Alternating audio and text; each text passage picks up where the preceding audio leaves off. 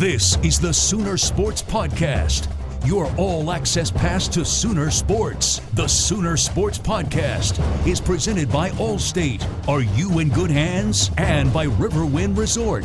Riverwind Resort, the place to be. Oh, mama! What a play!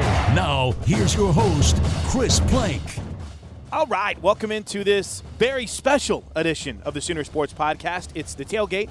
My name is Chris Plank, and typically on our late week edition, depending on when you download, if you catch it on Thursday at Soonersports.tv slash podcast or on Friday over at Digimedia, whichever one works better for you. Uh, this is usually whenever we go in depth in previewing an opponent for college football. This is usually where we take some time to really look at the matchups between Oklahoma and Texas Tech. Uh, but I wanted to kind of pause a little bit this week. Not that there isn't anything overly intriguing about OU and Texas Tech. And if you uh, stay tuned to the Sooner Sports Podcast, it's a very good chance that we'll drop a special edition tomorrow featuring Neville Gallimore, Jordan Evans, and Mark Andrews, whom we sat down with earlier this week. And if you haven't had a chance yet, the Neville Gallimore feature that Jessica Cootie put together is absolutely fantastic. Do yourself a favor and, and make sure you check that out.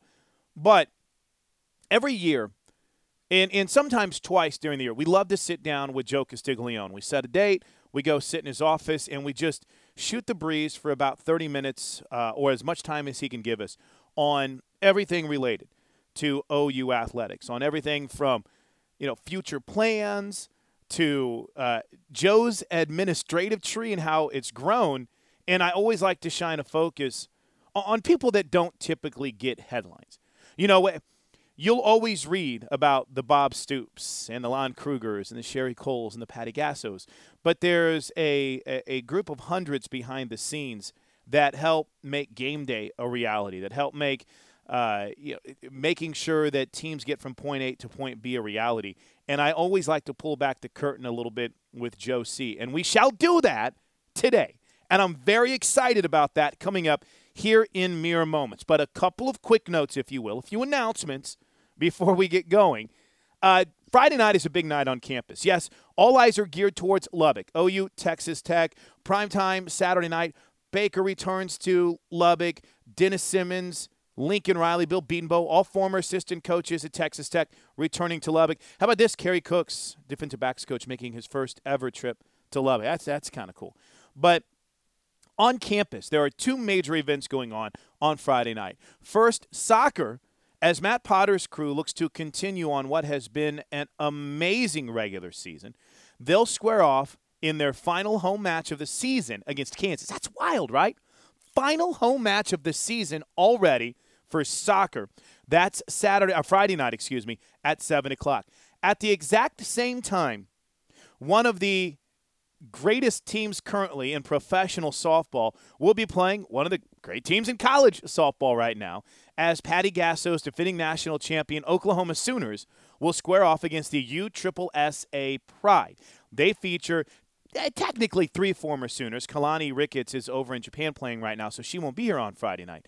But Shelby Pendley and Lauren Chamberlain are both back in town on Friday night as there'll be an exhibition game played against the Sooners.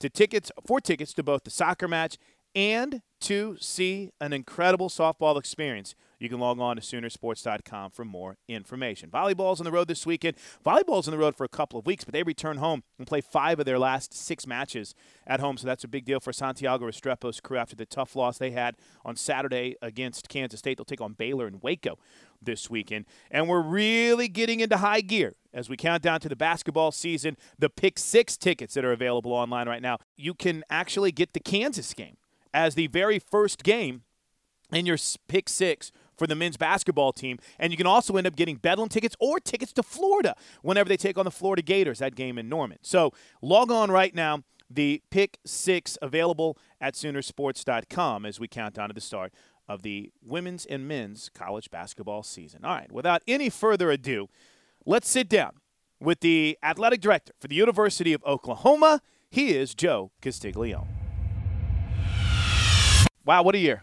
You, you and I have been trying to do this for a couple of weeks now. Uh, you, you're a busy man, but I know it's kind of general and it's and it's not the most inquisitive question, but overall in the past 365 days, just a state of athletics. You got to feel great about basketball, softball, both gyms, football after the Final Four. How this team has bounced back yep. through the first five games. It's been a pretty special 365, hasn't it? It certainly has, Chris. And uh, yeah, we're gosh, a couple uh, months now into the new academic year, and it seems a little odd to reflect back on you know such great success that has happened. You know, in our world, you just have to turn the page. Everybody asks, you know, have you stopped to smell the roses? You don't get to, do you? By the time I get there, they're clipped or wilted. but uh, maybe that's good. Yeah. We push this back then, so we could have some time to reflect on it. You know, there'll be a time where any of us get a chance to reflect. But when you're in the cauldron, you're always uh, maybe having that moment of celebration right after a great achievement, but you move on to the next thing because there are a lot of other sports. My wife told me a lot of years ago. She said, you know, you you don't have a season. You're in season all year long, and so uh, that's true. But that's a great thing about what I do and special opportunity that I have in this profession and being at a place like Oklahoma, the work around such uh, talented, skilled coaches who identify the best and the brightest to bring in the campus and what we can do to invest in their experience and uh, help them be successful. And if they're successful, then we're all successful. I've learned so much from you in how I view it, and, and I've always been thankful for that because I think when I first started, I was very much pigeonholed as it's all about football, it's only basketball. But you've always, I, I, I think, in a way, and maybe unknowingly, I, I've always felt challenged by you to have that broader vision and to see more than just,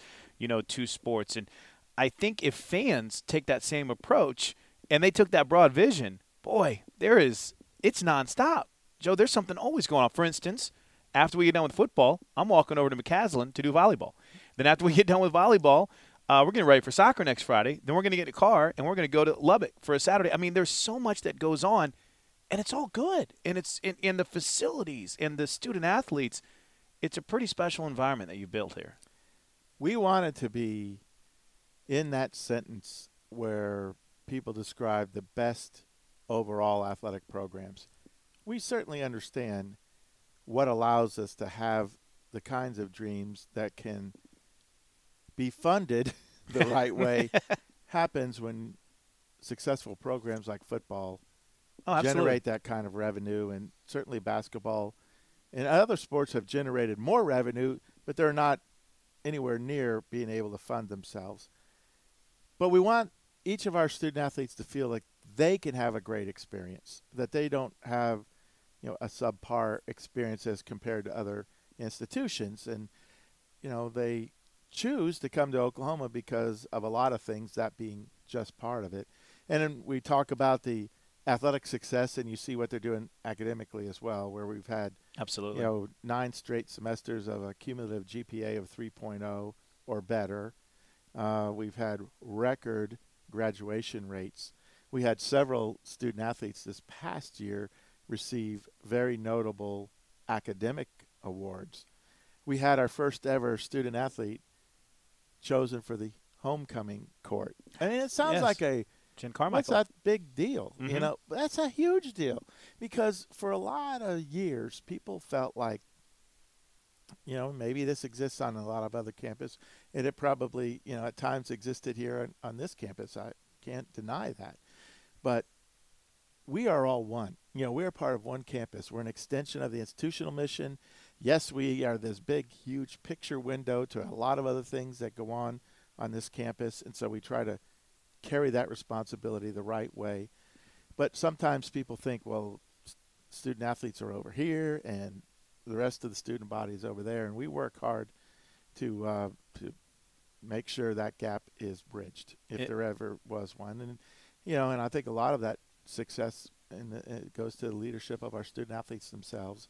President Boren, the kind of community that he creates here, uh, that people share, and I think all those kinds of things make for a better experience overall, Chris. Because look, what we're trying to do is prepare people for life after sports. You know, maybe they have professional opportunities when they w- they leave our campus with a degree, and maybe that's the end of their competitive career. So we try to help them be successful in whatever their endeavor yeah, is going to be. I, I, see it. I see it firsthand. I see, you know, uh, student athletes within the student population. You know, there's not that uh, we're up here and they're down here. I see other student athletes supporting other sports. It's it, it's pretty special. Speaking of special, you and I last chatted pregame before the unveiling against Louisiana Monroe of the new Bolden South End Zone. Uh, first and foremost, how proud of you? How proud are you of the way that this has played out throughout the season and kind of the the ambiance that you get from this new Bolden South End Zone? Very proud, and not only about the accomplishment, but the people that work so hard behind the scenes to help make it happen.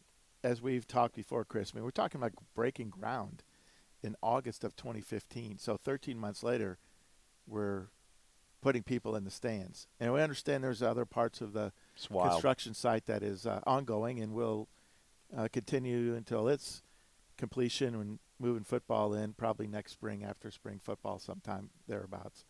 But uh, that was all part of the great plan. And, you know, it took a lot. It took a lot, you know, the contractor, obviously the architect, staff, you know, uh, you know, Larry Naifeh, Greg Tipton, um, Kenny, Luther, you know, so many people on our staff, Lindy, and uh, certainly um, staff that has been dealing with um, the transition for ticket holders or season ticket holders. So uh, Charlie Taylor's not here anymore. He's gone to Iowa, but Patrick Nolan in the ticket office, Michael Alford and McKay and and um, Matt Shaper Cotter and, and our whole team in development. Um, Patrick Nolan, it, it, it, Eli, you know, there's so many people. I don't want to leave anybody out, but I I recognize what a great fortune I have here um, to work with such talented and dedicated people. I mean, I walked. It wasn't you know, a month before the season, I I was over here working late myself, and I'm uh, leaving the stadium, and I run into Michael Byrne and Danny Davis, and uh, what are you all doing? well, we've been here um, counting seats because we had to make sure that the manifest that of the uh, construction is identical to what we have in tickets. So when we wow. send these tickets to fans, they know when they show up those seats going to be there. Now they think that people think, "I what?" You know, they you have all these, you know, high-paid architects. Don't they get it right? Well, sometimes, mm-hmm. you know, when they design it and what they build, and you're talking about a massive, oh, you know, you have to go back and check every little thing to make sure it got, you know, implemented the right way. And and of course you find a few things, so you get it fixed before people show up on game day. So again, I I wanted to take a few moments just to describe what a enormous task that was.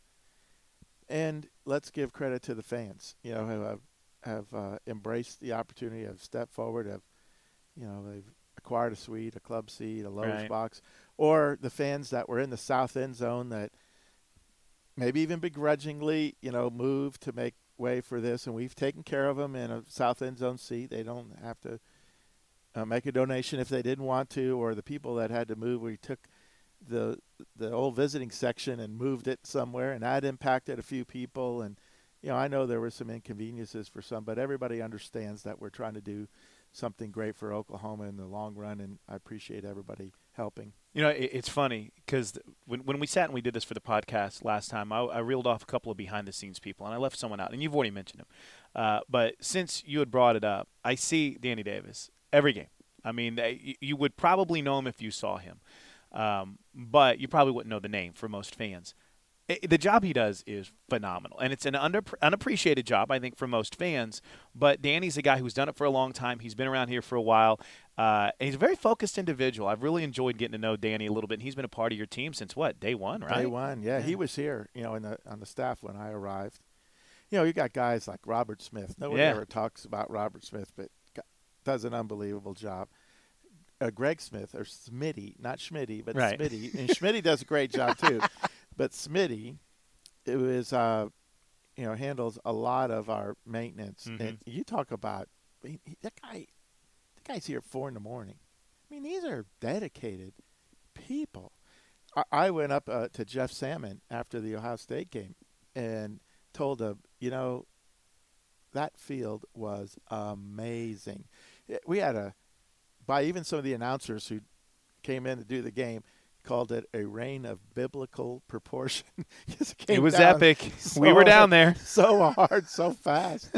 but uh, that field was amazing. It had great footing, you know, for that game. So you, you you tip your cap to those kind of people. And look, you know, there's a lot of people that do things that make this university successful, and we never forget them.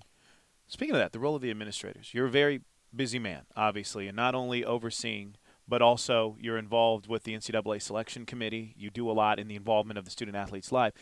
Can you kind of give us some perspective on the importance of the administrators for each staff? Obviously, you know, I've, I've worked real close with Tip for baseball, traveling with baseball, Kenny with softball.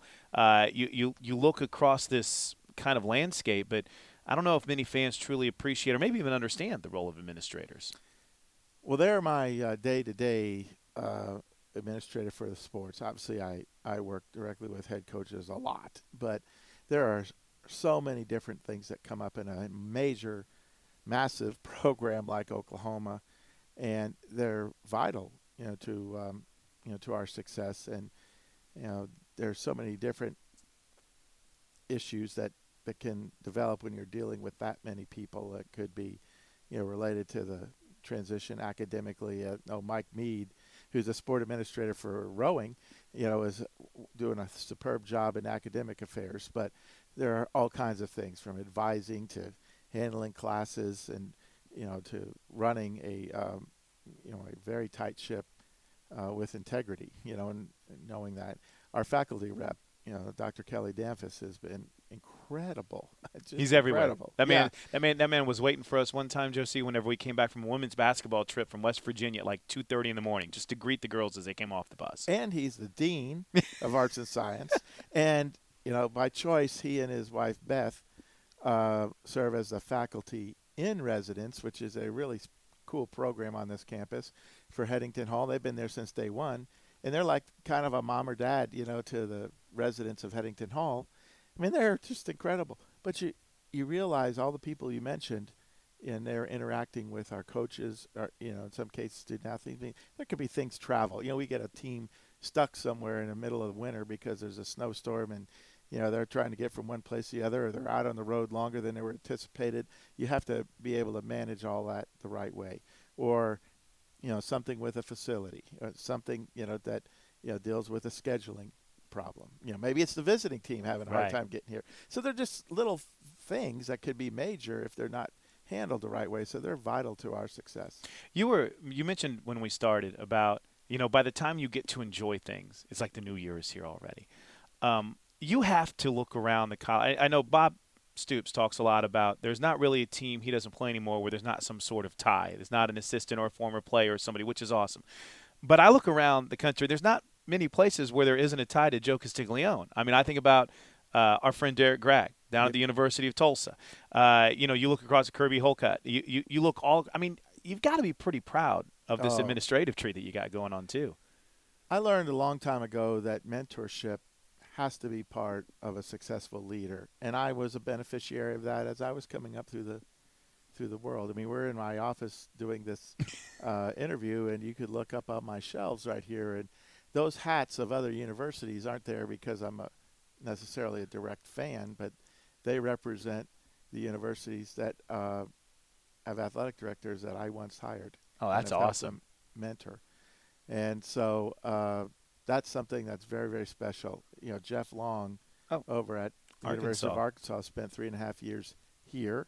You know, he was the first chair of the College Football Playoff Selection Committee, and now Kirby Hocutt. Mm-hmm. two two Joe C guys. very proud of those guys. Uh, Kirby at Texas Tech now, and Colorado State's new athletic director is Joe Parker, who worked here. Uh, the uh, University of Mississippi, Ole Miss athletic director Ross Bjork worked for me at Missouri. Um, you know, Dr. Brandon Martin is at Cal State Northridge. Uh, we had um, um, Houston Baptist University is the first guy I ever hired. Really? my first full-time job at Rice University. His name's Steve Moniaci. Wow. Um, and yeah, there there are many others. You mentioned Derrick Gragg and Damon Evans, who was at Georgia, and Bruce Vandevelde, and uh, Peter Fields at Montana State, and so they're they're literally all over the country. Uh, Keith Gill, who worked here, has been doing a phenomenal job now as athletic director at University of Richmond. He was at he was at American U before that. Rick Hart at SMU. Yes. You know, was uh, left here to be the AD at Tennessee Chattanooga and been at SMU for a few years. So uh, very very proud of uh, very proud of those those people. Couple more because uh, I know you're busy. and really appreciate all the time.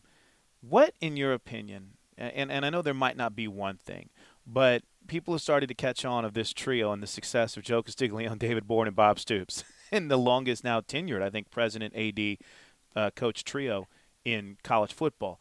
Is there, I mean, what do you point to? What do you see as the reason why the three of you have been able to work so well together, Joe, and have so much success? I mean, I know there's not just one thing, but is there anything that really sticks out? Yeah, there's uh, multiple reasons. Uh, well, we all share one thing in common, and that's putting ourselves, our own interest aside, and doing what's best for the University of Oklahoma and the people that are part of Oklahoma. That's certainly one of the reasons that we've been able to figure out what to do. And it doesn't necessarily mean that we all get to do exactly what we want to do when right. we want to do it. Right. Sometimes there are sacrifices. Uh, that's part of it. And and you know we we're fortunate that we're part of a phenomenal university in a spectacular state. And you realize any of the success that has occurred here at Oklahoma is because of a lot of people, like we spent good part of this interview talking about. So you you recognize the family that exists. Families have challenges. Families have struggles. Families have success. You know, and you know we don't you know get um, get our priorities out of line in uh, supporting people and helping people, and our success is rooted in the success of others. I would think those are the common themes. And we understand the challenges. We're a big program. Right. And when you have success, what happens? It's the expectation of more success. It grows. Yeah. Sometimes they're realistic and sometimes it's not. But we are uh, always mindful of keeping, you know, the right balance not letting you know sometimes even negativity uh, skew our our goal to to do things the right way. You know, in our world, sometimes people want it now, and uh, regardless of what you have to do to get it. Well, you know what, Chris, we're going to continue. We're disciplined in our formula. We are absolutely, totally committed to our core values, and we understand our purpose. And so, uh, you know, we want to win every contest that we compete in, but um, we're certainly always going to compete the right way, grounded in the right values. Um, has the role you've played on the selection committee and, and, and all the different committees you've been on, has that in any way, shape, or form changed kind of the way you look at maybe scheduling or at least the advice you would give to coaches on scheduling? I, I, and again, I know that's kind of a you know a, a broad thought because I know you've been involved in so much. And I know you take a little bit from everything, but just maybe more directly in being the head of the NCAA tournament, seeing kind of how everyone views the selection process. Has that kind of changed anything in your process and mindset when it comes to laying out schedules and how games should be scheduled? Maybe a deeper understanding of scheduling, but not necessarily a significant change because I've always subscribed to the importance of a strength of schedule, Amen. whether it's in football, basketball, the other sports, and understanding, you know, the important metrics that are considered when decisions are made. You know, if you're in a bracket where you're facing a certain number of teams in a competition to get to the end point or a championship, one knows what you have to do to face the other. Now, there may be some system in place or philosophy that the bracket was seeded. Who's going to face? That's fine. But it our postseason isn't always developed like that, you know, and it's changed over time. We had the BCS era, we have the college football playoff era. We had a smaller uh, tournament years ago with the NCAA. Now it's at 68 teams. Hmm. Being on the committee, we know we only can select 36. So you have 36 opportunities for teams that are selected from a much larger pool.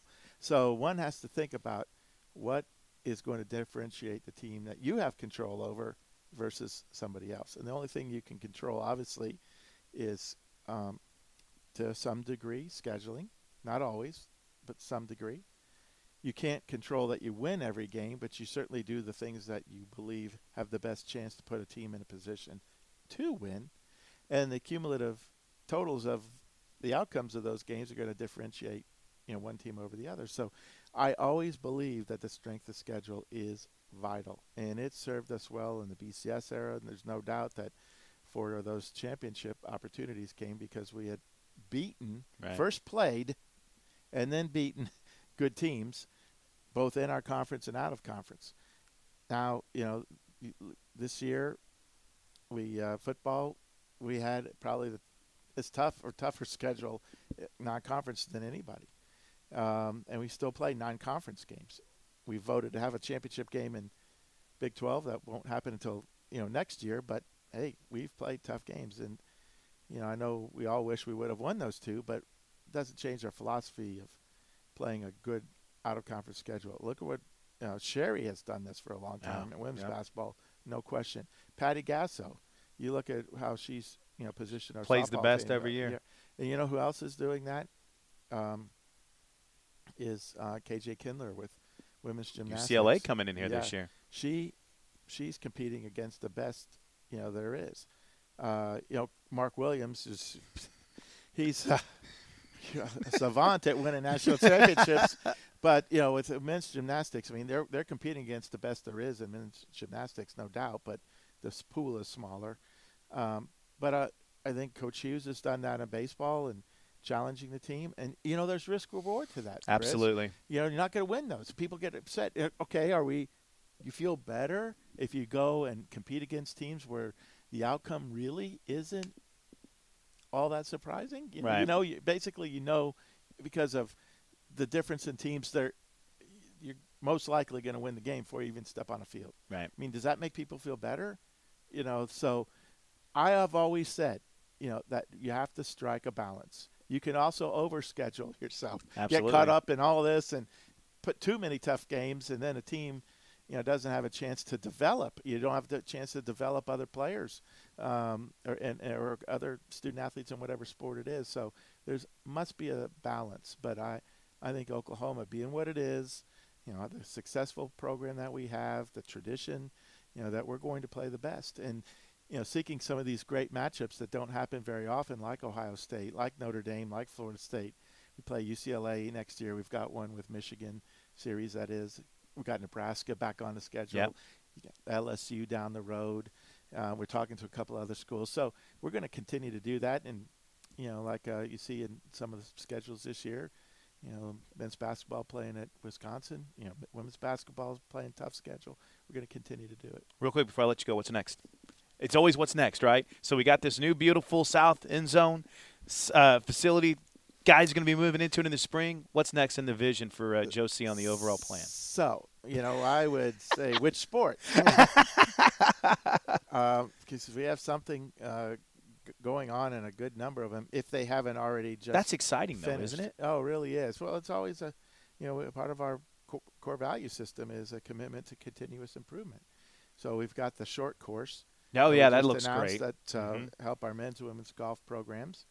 Um, certainly, uh, future phases of the renovation to Gaylord Family Oklahoma Memorial Stadium. You know, we know we need to do something with Lloyd Noble Center. It, economy being what it is, we're we're uh, working through that.